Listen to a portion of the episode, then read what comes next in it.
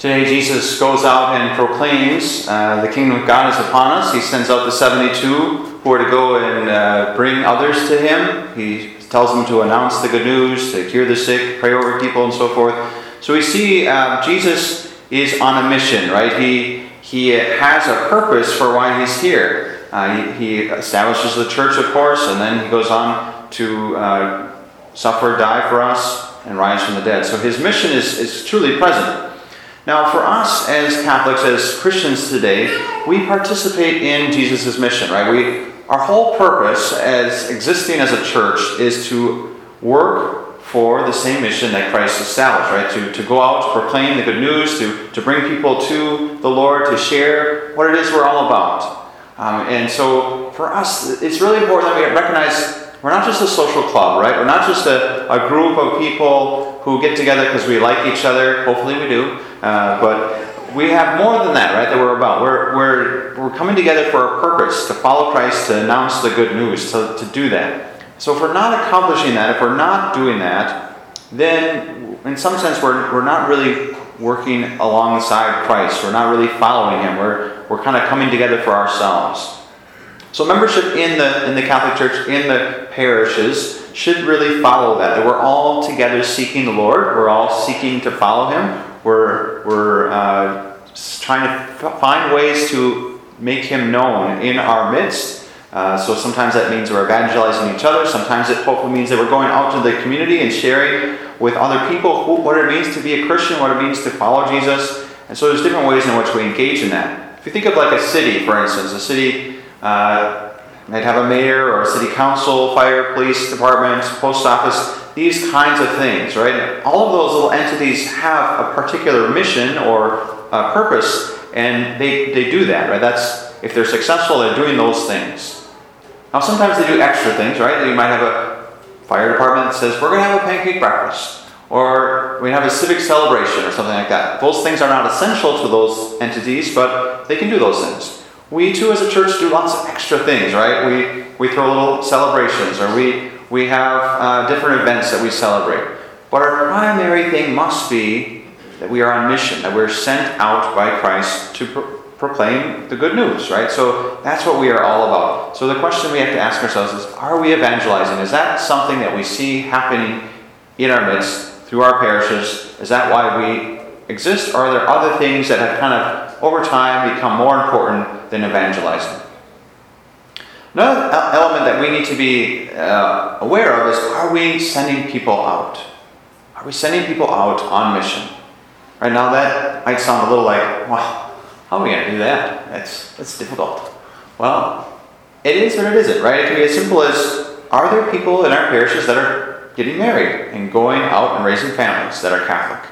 You know, a husband and wife, they go out, they live their faith, they are part of a parish somewhere, and they evangelize their children, they evangelize um, their, their neighbors, their family members, their co-workers. So there's a way in which going on mission doesn't mean I have to go somewhere else. It doesn't mean I have to uh, be extraordinarily like this is all I do, but it means it's part of everything that I do. Right? So to live as a Catholic means that we're on mission.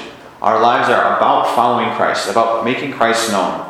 And so the question that we have to ask ourselves are we sending people out? Are there people going out from our parishes? Obviously, the most common vocation is marriage, but of course, we hope to have priests and religious, um, consecrated people who are going out too and, and, and living their faith uh, kind of more uh, central, centrally part of making Christ known. So this, this, is a good thing for us to pay attention to that. Are we seeing that? And it's not like we have a quota, right? Like, well, we need uh, 10 marriages this year, we need uh, three seminarians and uh, two religious who's gonna who's gonna do that for us? It's, it's not like that, right? But it's a sense that if we are following Jesus, if we're uh, rooted in Christ, He will call forth from our midst those who He needs to serve His church, right? So there's this understanding that if we are rooted in Christ, for following Christ, and Christ has the big picture, He sees everything, right? He's aware of all the different elements that need to happen.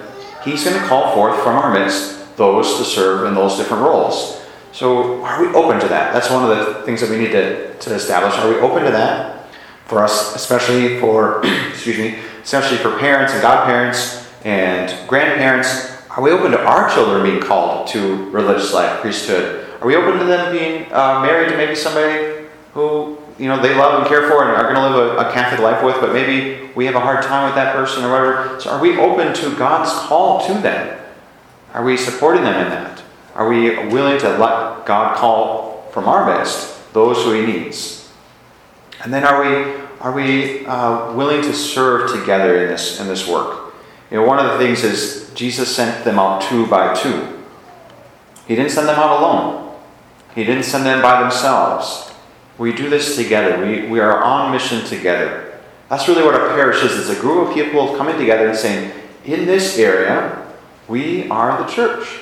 We are going to work to make Christ known. We're going to work to establish a place where people can come to be evangelized, where they can learn about the faith, where they can grow in their faith, where they can meet other people who are living the faith and be supported. And then we're also going to go out. We're going to go out into the, the surrounding area to try to be the presence of Christ.